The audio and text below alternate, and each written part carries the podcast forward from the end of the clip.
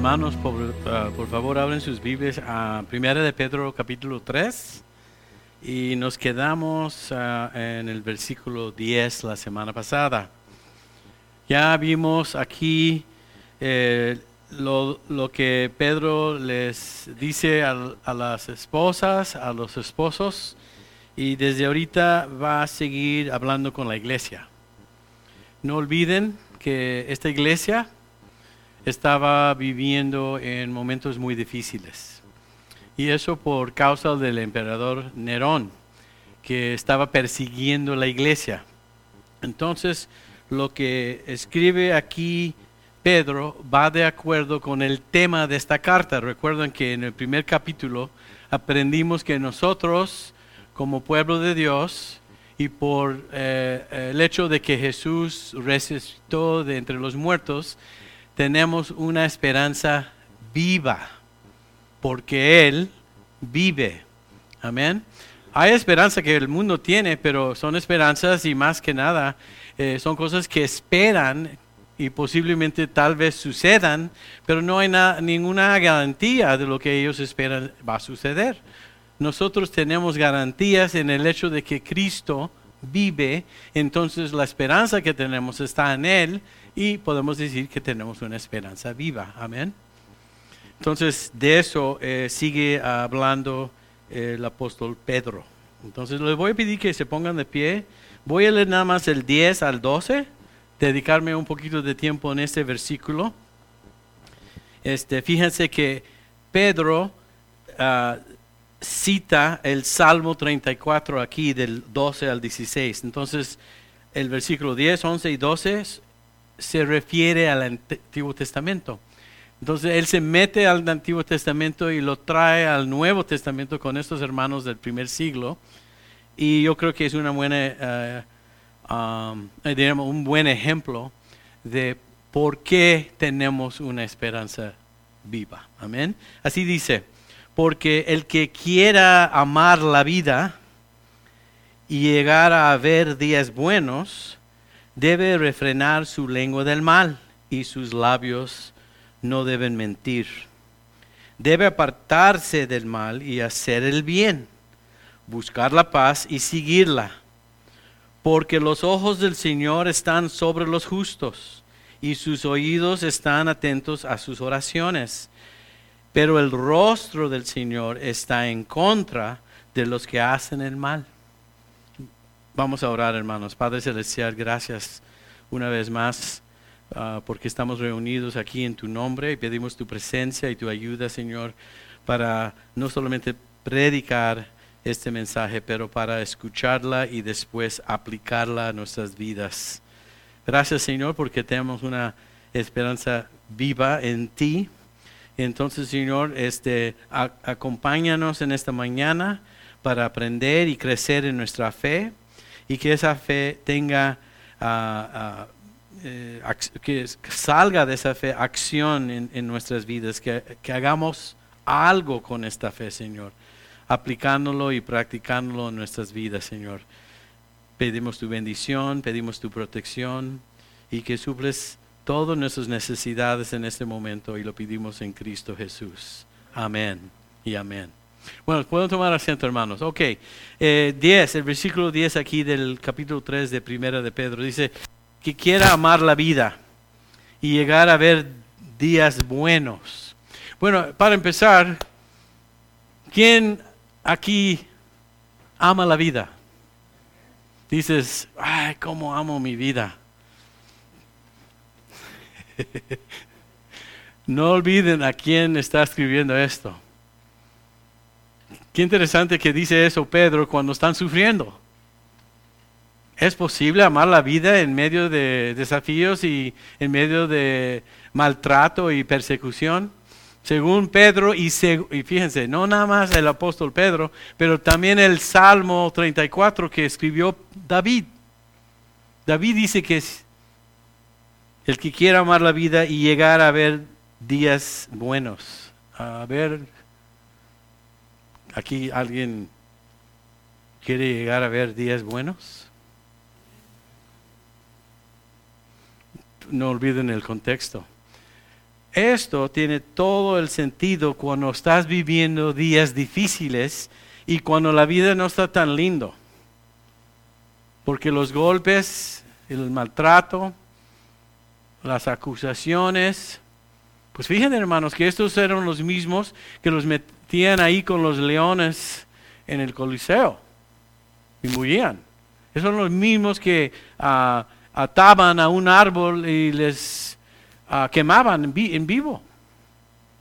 Y le está diciendo, pues claro, el que quiere amar la vida. Bueno, en ese momento estás pensando que es difícil es la vida, pero Pedro les va a hacer pensar más allá del momento. Y así debemos pensar como cristianos. Tenemos que tener nuestros ojos fijos en Cristo.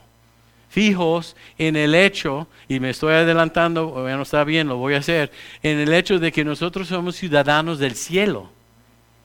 La verdad es que este lugar es, simplemente es como estar en un eh, terminal de autobús o de tren. Solamente estamos pasando por aquí. Nuestro destino es el cielo. Y es eso que nos ayuda en los momentos más difíciles, porque en los momentos más difíciles creo que mejor no queremos estar aquí. Y él está, ok, vamos a tratar con eso. Qué bueno que el Señor trata con nosotros, nos habla el apóstol Pedro, inspirado por el Espíritu Santo, sobre cosas difíciles. El que quiera amar la vida y llegar a ver días buenos, ¿qué debo hacer? Bueno, cuando me, lo estoy pasando mal y cuando me han maltratado y cuando, no sé, se burlan de mí o eh, quién sabe, eh, me están amenazando, este, debe refrenar su lengua del mal. ¿Eso es lo que dice, hermanos? Porque en la carne, el hombre natural, ¿qué es lo que quiere hacer cuando te dan un bofetón? Pues quieres regresar el bofetón. Cuando te insultan, ¿qué es lo que no, naturalmente nosotros somos mejores que eso, hermanos? Pero vamos a recordar esos días, ¿no? ¿Qué decíamos cuando nos, en, el 91 o en el 10 se metían y te cortaban ahí y casi te pegan el carro y tú casi te vas volando? Dices, ¿qué dices? Pues te sale de la boca quién sabe qué, pero yo creo que no estás diciendo bendiciones. O tal vez ya han aprendido a hacer eso. No es fácil. Queremos vivir una buena vida, queremos amar la vida, queremos días buenos. Bueno, para tenerlas, dice que debes tener la boca cerrada. Debemos guardar silencio. Y hay una razón de por qué. Y lo vamos a ver en un momento. Pero lo que no debemos hacer es regresar el mal por mal o hasta usar nuestra boca, nuestros labios para mentir. La realidad es la realidad. ¿No? Estamos viviendo en días hoy en donde lo obvio y lo evidente lo, lo cambian usando diferentes palabras o mirando las cosas en una manera totalmente opuesta a la verdad. ¿Ok? Entonces, no hay que mentir. ¿Y qué más debemos hacer? Apartar del mal, debe apartarse del mal. Otra vez, nos inclinamos cuando nos maltratan a querer vengarnos. Esto le va a costar, vas a ver. ¿Nunca te ha salido de la boca eso? Hermano, no estamos hablando de que alguien te dice algo así sencillo, no, estamos hablando de un maltrato brutal, ¿no? Un tratamiento en donde los cristianos de aquel entonces sufrían. Y dice aquí, guarda tu silencio. ¿Cómo es posible? ¿No? ¿Qué dice la palabra? La venganza es mía, dice el Señor, yo que pagaré. Para empezar, es una de las razones. ¿Qué hizo Jesús en el juicio con, Pilato?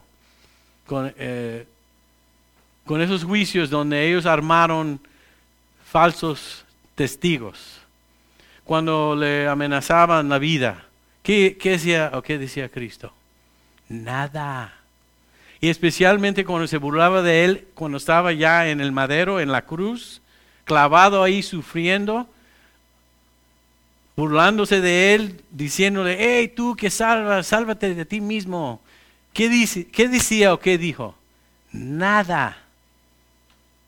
Hablaba con su Padre celestial.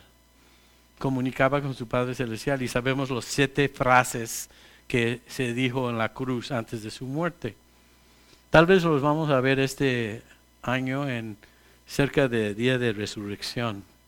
Hacemos una serie de los siete frases o siete palabras que dijo Jesús. Pero en este caso Jesús no dijo nada. Es difícil, hermanos. ¿No? ¿No lo ven? Porque ¿qué es lo que queremos hacer? Vengarnos o buscar la justicia de nuestra manera. Pero aquí nos dice que debemos refrenar nuestra lengua del mal y sus labios no deben mentir. Debe apartarse del mal y ya que nos apartamos del mal, fíjense cómo la Biblia y cómo la manera de caminar con Cristo siempre nos, da, nos dice no, lo que no debemos hacer, pero no nos deja ahí con, con eso. También nos dice lo que debemos hacer. Siempre es dar una vuelta del mal ya no y al bien. Siempre hay un cambio, siempre hay una transformación. Nuestra relación con Cristo es una en donde Él nos transforma y nos cambia. Y si no ha sucedido ese cambio o esa transformación, es posible que realmente no hemos tenido un encuentro con Cristo. Hemos tenido un encuentro con la religión, hemos tenido un encuentro con las filosofías, hemos tenido encuentros con consejos o lo que dice tal autor, pero un encuentro con Cristo siempre cambia nuestras vidas para el bien, porque somos nacidos de nuevo. Nos pone un nuevo corazón. Entonces, la manera que reaccionamos en estas uh, situaciones difíciles muestra esa relación que tenemos con Dios. ¿Qué debemos hacer? Apartarnos del mal y hacer el bien buscar la paz y seguirla, hacer el bien. ¿Lo leen ahí, hermanos? Hacer el bien. Eh, este, este nos habla de, del hecho de que el cristiano tiene un deber. Siempre se debe mencionar cuando se habla del cristiano que es bueno que es buena. ¿No? ¿Así lo dice? Buscar la paz. Entonces te están maltratando, pero tú sigues buscando la paz. Inicialmente buscas la paz. Tu reacción es buscar la paz. Y seguirla, que quiere decir que debes continuar. No solamente es un evento de un momento y nada más. Es buscarla como este, intencionalmente y ya una vez que lo buscas, lo sigues. ¿No? Es continuo, es perpetuo, perpetual, lo voy a decir en inglés, ¿no? Es como vivimos. Y ya vamos a, llevar llegar a uno de mis versículos favoritos. No sé, eh, se dice por ahí entre los cristianos que tenemos una, un versículo de vida. Eh, en inglés se dice life verse. ¿Sí se entiende en español igual? Alguien, ah, si les pido y les pregunto, ¿cuál es tu versículo favorito? Yo me imagino que ustedes me pudieran decir, este versículo es uno de mis favoritos, lo, tengo memorizado.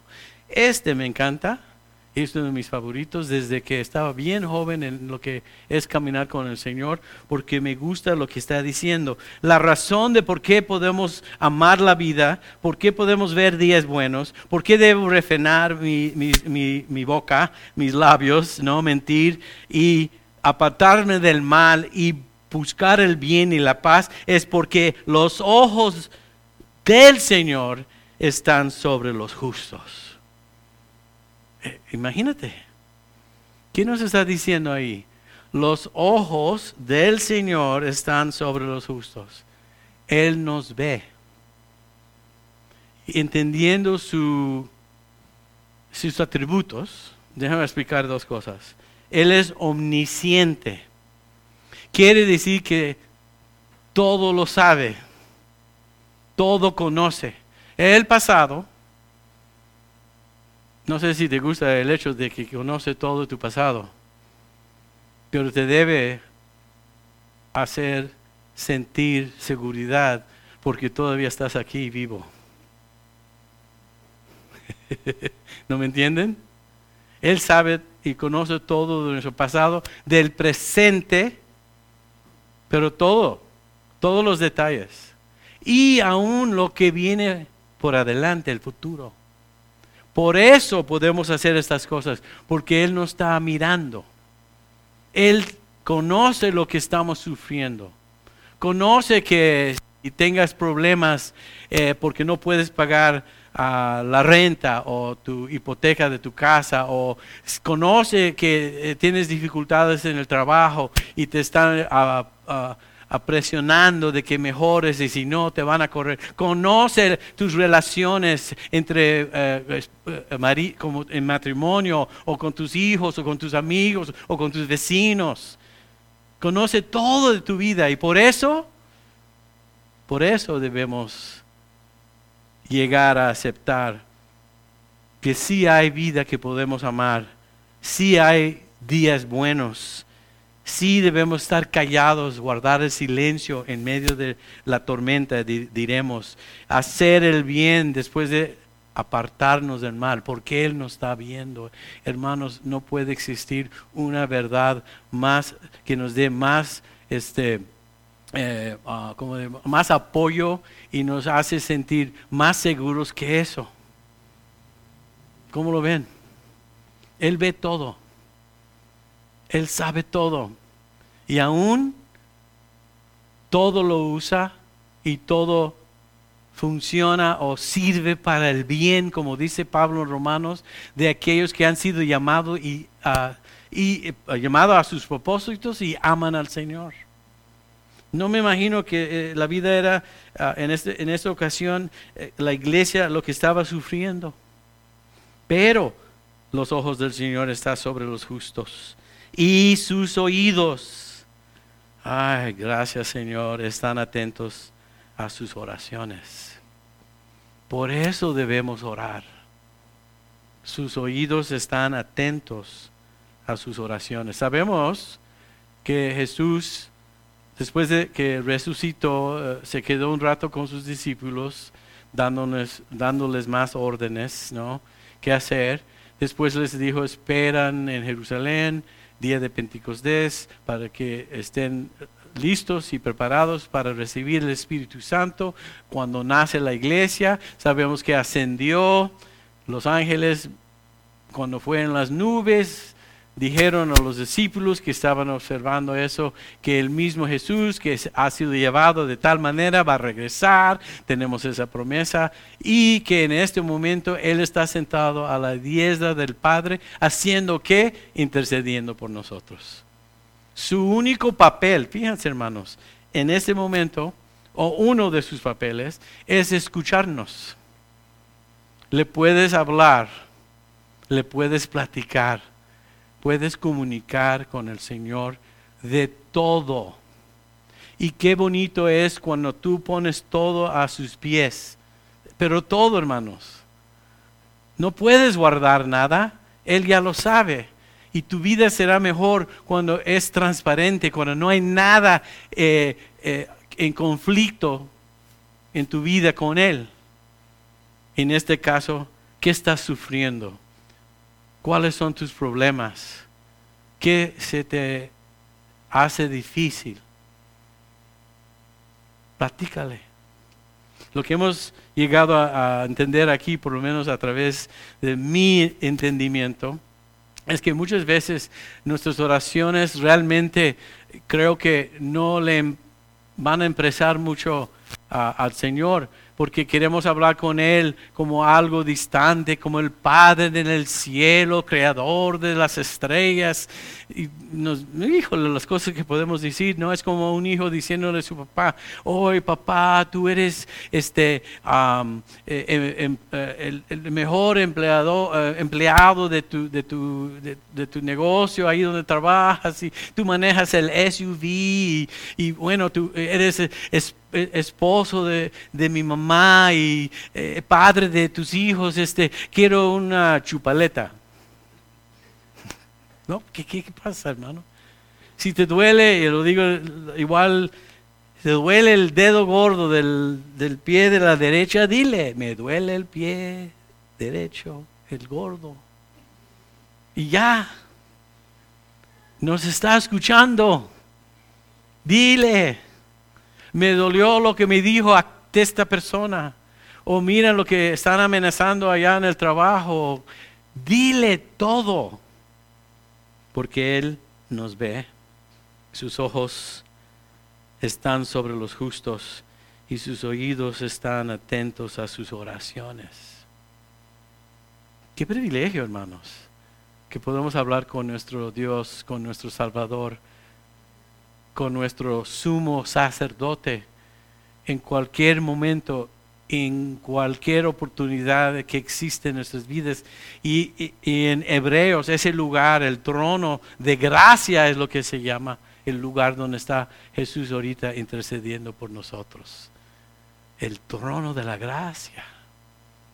Es decir, que puedes encontrar ahí favor inmerecido. Pues yo sí me quiero acercar más a Él, ¿no? Hermanos, ¿ustedes cómo lo ven? Claro que sí. Y fíjense, eh, vamos a poner eso un poco en su contexto. Este versículo es una cita en el Salmo 34, específicamente los versículos 12 al 16. Y fue escrito mientras David corría por su vida. Sin embargo, él estaba corriendo por su vida. Él mismo en este salmo es donde encontramos, bendiceré al Señor en todo momento.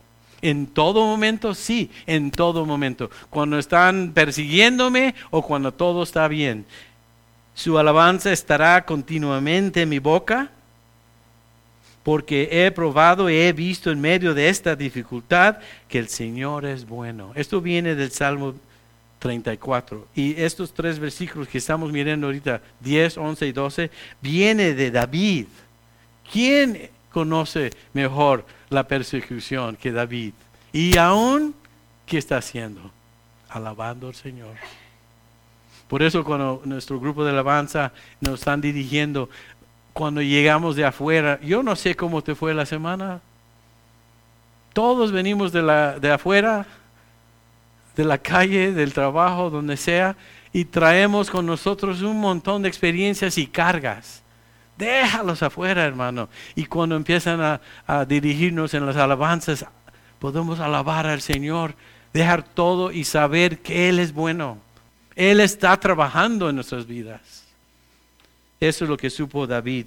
Sigue entonces, hermanos, esta idea de que los ojos del Señor están sobre los justos. Hay otro versículo que tengo que me encanta, es en Segunda de Crónicas 16, 9, que dice, los ojos del Señor están contemplando toda la tierra para mostrar su poder a favor de los que mantienen hacia Él un corazón perfecto. Fíjense, les puedo enseñar eh, eh, visualmente lo que está haciendo el Señor. Los ojos del Señor están contemplando toda la tierra.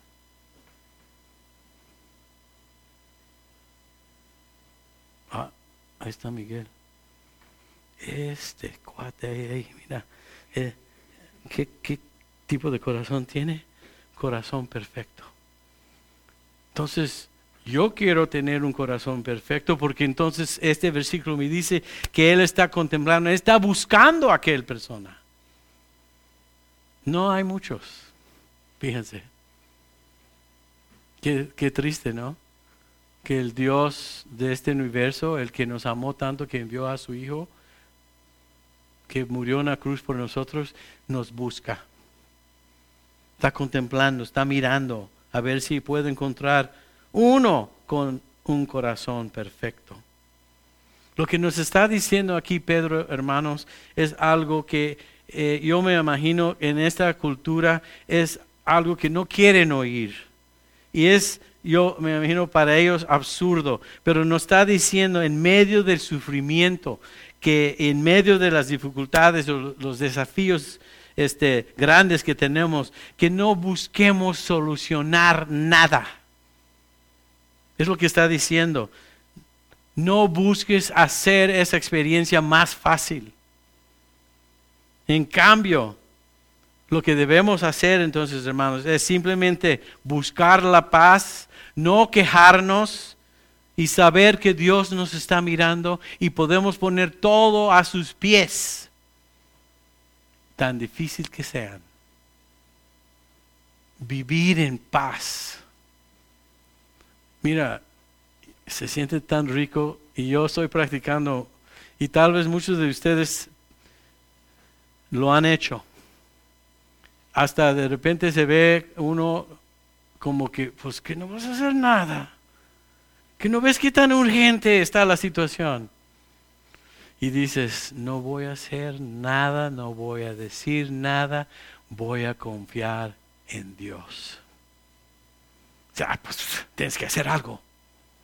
No, no tienes que hacer nada. Tienes que dejar la situación en las manos de Dios. Tienes que dejar tus asuntos a los pies de Cristo. No me preocupo por nada. ¿Por qué? Porque yo sé que los ojos del Señor, ¿qué hacen? Nos miran. Y sus oídos, ¿qué? Atentos, nos escucha.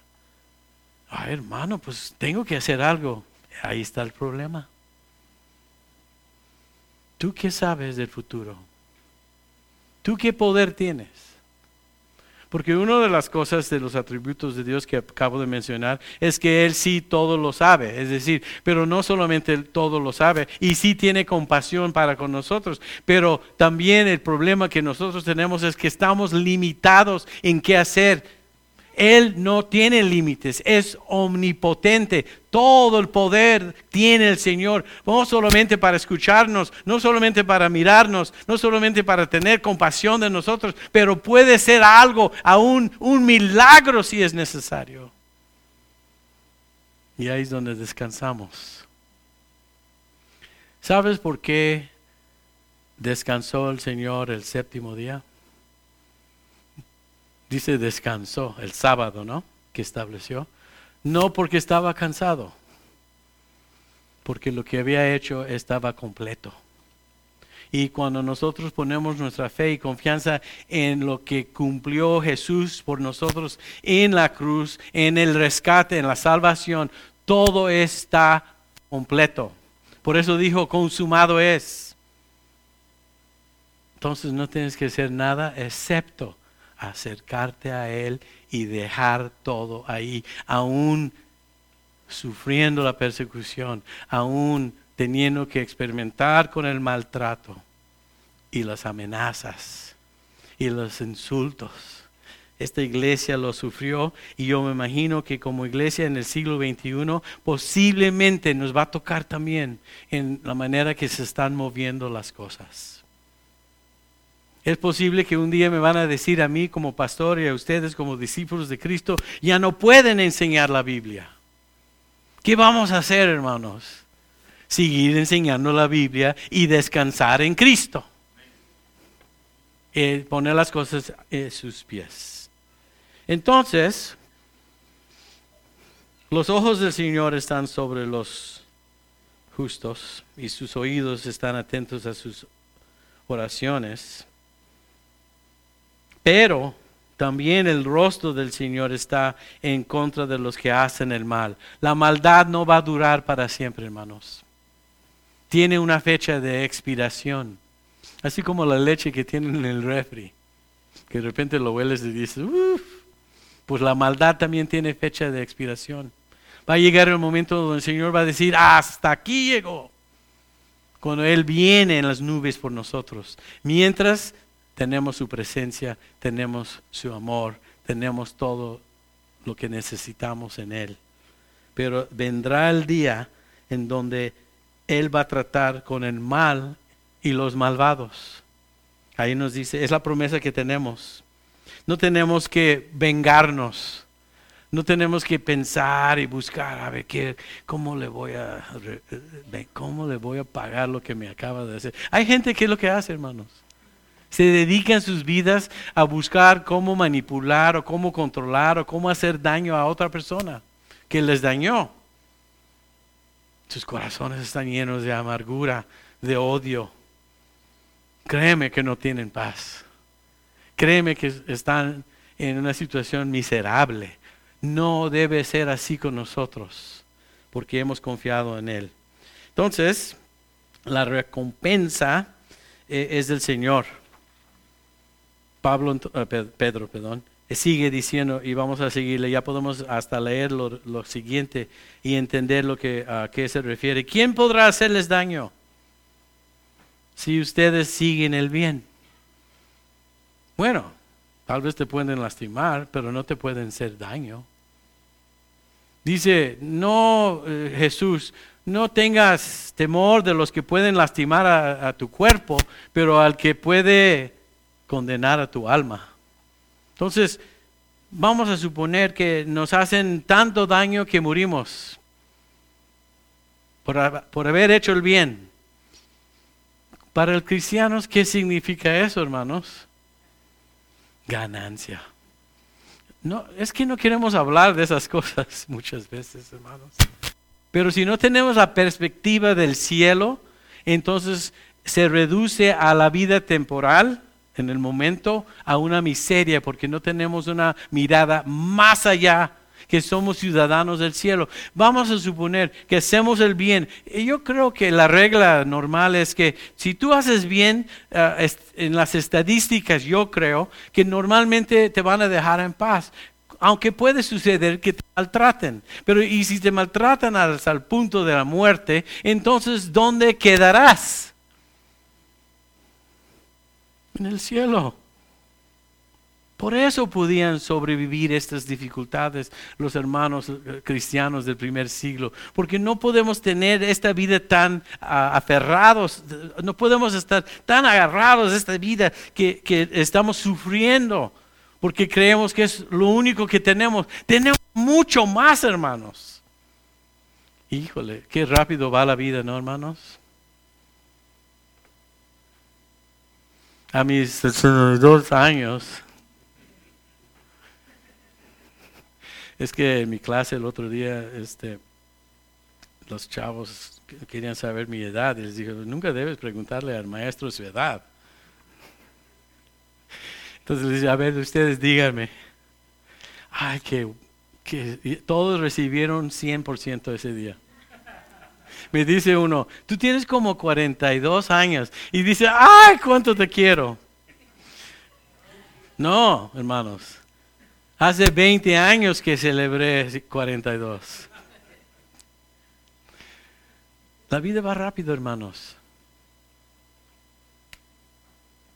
Los que han estado aquí estos 16 años, bueno, Rosa, Rodolfo, la hermana Mónica, este Armando, Miguel, eh, Lorena, este, aquí tenemos también Ramón y eh, sus hijos cuando llegaron estaban así.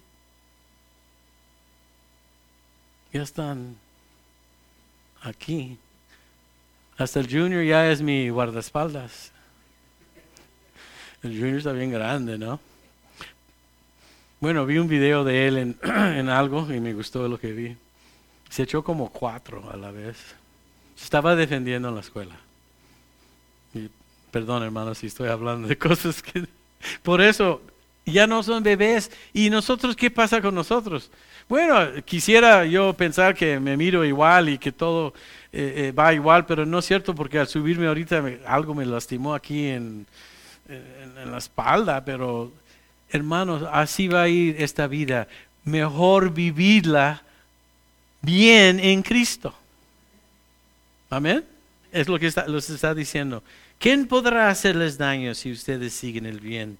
Dichosos ustedes si sufren por causa de la justicia. Hermanos, si vas a sufrir, que sea para la justicia y no por alguna tontería. Si manejaste muy rápido, 100 millas a la hora, porque estabas a llegar, ibas a llegar tarde al trabajo y te paran y te multan, pues te lo mereces. Pero si haces el bien frente al Señor y para honra y gloria del Señor y sufres, ¿qué dice aquí? Dichosos ustedes. Bueno, si vas a sufrir, que sea para el bien. Es lo que nos está diciendo Pedro. Así que no les tengan miedo ni se asusten. ¿Escucharon? No les tengas miedo ni se asusten. Al contrario, honren en, en, su corazón a Cristo como Señor y manténganse siempre listos para defenderse con mansedumbre y respeto ante aquellos que les pidan explicarles la esperanza que hay en ustedes. Por lo menos, si vivimos bien y con paz y confiando en Dios en las tribulaciones, en las dificultades, Tal vez nos preguntan, oiga, ¿qué, te pasa? ¿Por qué eh, tú eres diferente? A ver, platícame algo. Y ahí es donde podemos soltar la esperanza que tenemos en Cristo. Ahí es donde somos diferentes. Ahí es donde se ve la nueva vida que tenemos en Cristo. Si estás sufriendo en, tu salud y, es difícil, estás en el doctor y que te van a operar, tenga una sonrisa porque confíes en aquel que es el Señor y te van a hacer la pregunta, oye, no entendemos cómo es que puedes seguir con una actitud positiva en medio de todo esto. Y ahí es donde les puedes explicar de Cristo. Por lo menos tu vida sirvió en esa capacidad. Tal vez dice, yo nunca he podido ser nada, nunca voy a ser evangelista, ni pastor, ni maestro. Si eres todo eso, puedes comunicar quién es Cristo a través de la manera que vives tu vida para su honra y gloria. Tengan, versículo 16, tengan una buena conciencia para que sean avergonzados aquellos que murmuran y dicen que ustedes son malhechores y los calumnian por su buena conducta en Cristo. Es mejor que ustedes sufran por hacer el bien, si, si Dios así lo quiere, que por hacer el mal. Bueno, nadie quiere sufrir, pero si lo vas a sufrir es mejor por hacer el bien, por hacer el mal. Porque también Cristo padeció una sola vez por los pecados, el justo por el injusto, para llevarnos a Dios. En su cuerpo sufrió la muerte, pero en el Espíritu fue vivificado. Jesús es nuestro ejemplo, hermanos, en fin. Y Él lo sufrió para el bien de nosotros. Podemos ver que, en fin, sale el bien cuando estamos con Cristo en el espíritu también, versículo 19, fue y predicó a los espíritus encarcelados. Aquí ya nos está mencionando dónde estuvo y a dónde fue en esos tres días que en el sepulcro, cuando murió, él fue a, a los espíritus encarcelados, la prisión donde dice a los que en otro tiempo desobedecieron en los días de Noé, cuando Dios esperaba con paciencia mientras se preparaba el arca en la que unas cuantas personas, ocho en total, fueron salvados por medio de agua. Fíjense, hermanos, la historia de Noé, casi muchos lo ven como un cuento, una fábula. Ahí tienes, quién sabe cuántos billones de personas, porque recuerda que desde Adán y Eva hasta Noé, hubo muchos años para que se multiplicara la humanidad se dice que posiblemente había más que ahorita. Y de billones, solamente salieron ocho. Ocho buenos. ¿Y qué hizo el Señor con los buenos en medio de esa ira, de ese castigo? Los salvó. Qué impresionante. Y nosotros tenemos esa misma oportunidad de hacer el bien, de ser justos por Cristo, vivir por Cristo, en medio de billones que se ve que estos días la maldad se está multiplicando. Las cosas que estamos viendo son absurdos. ¿No, no saben? ¿No lo han visto?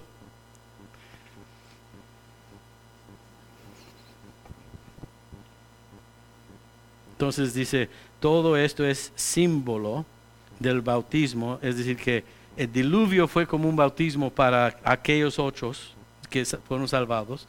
en cual no consiste en lavar las impurezas del cuerpo, sino en el compromiso ante Dios de tener una buena conciencia, que ahora nos salva por la resurrección de Jesucristo.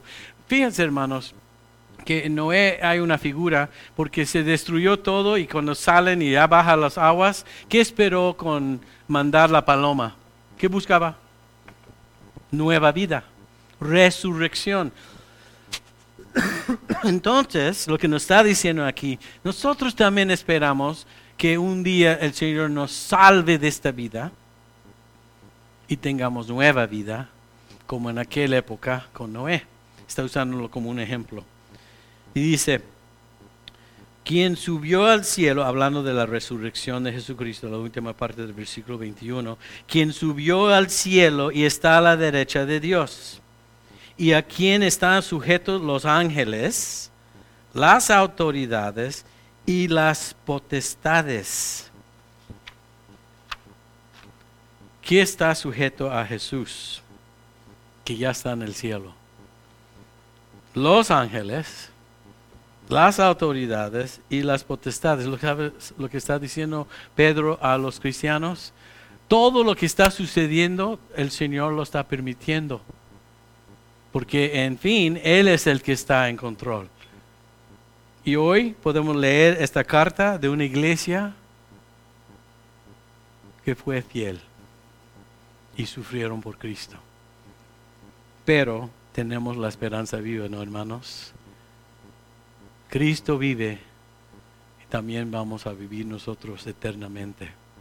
Todo lo demás es muy pequeño contra esa realidad de la, de la eternidad. No dejes que lo temporal domine tu vista. Abre tus ojos y ve todo y puedes entonces aguantar por el momento lo que estás sufriendo o las pruebas que estás viviendo. Que Dios les bendiga, hermanos. Vamos a orar. Padre Celestial, gracias. Son temas difíciles, Señor, porque tal vez en el momento no nos va tan mal, creemos. Y quién sabe, tal vez no nos toca lo que va a suceder en, en los últimos, últimos, últimos días. Tú tienes en tus manos todo, Señor. Eres Señor, nada sucede sin que tú lo permites. Entonces, Señor, simplemente ponemos en tus manos todo lo nuestro, en lo personal, eh, como individuos, como familias, como iglesia, como comunidad, como país, como mundo. Todo está en tus manos, Señor. Ayúdanos a ver estas cosas y entender, Señor, que nos miras y que nos escuchas. Gracias y ponemos este servicio, este mensaje, este tiempo en tus manos y todo en nombre de nuestro Señor Jesús. Amén.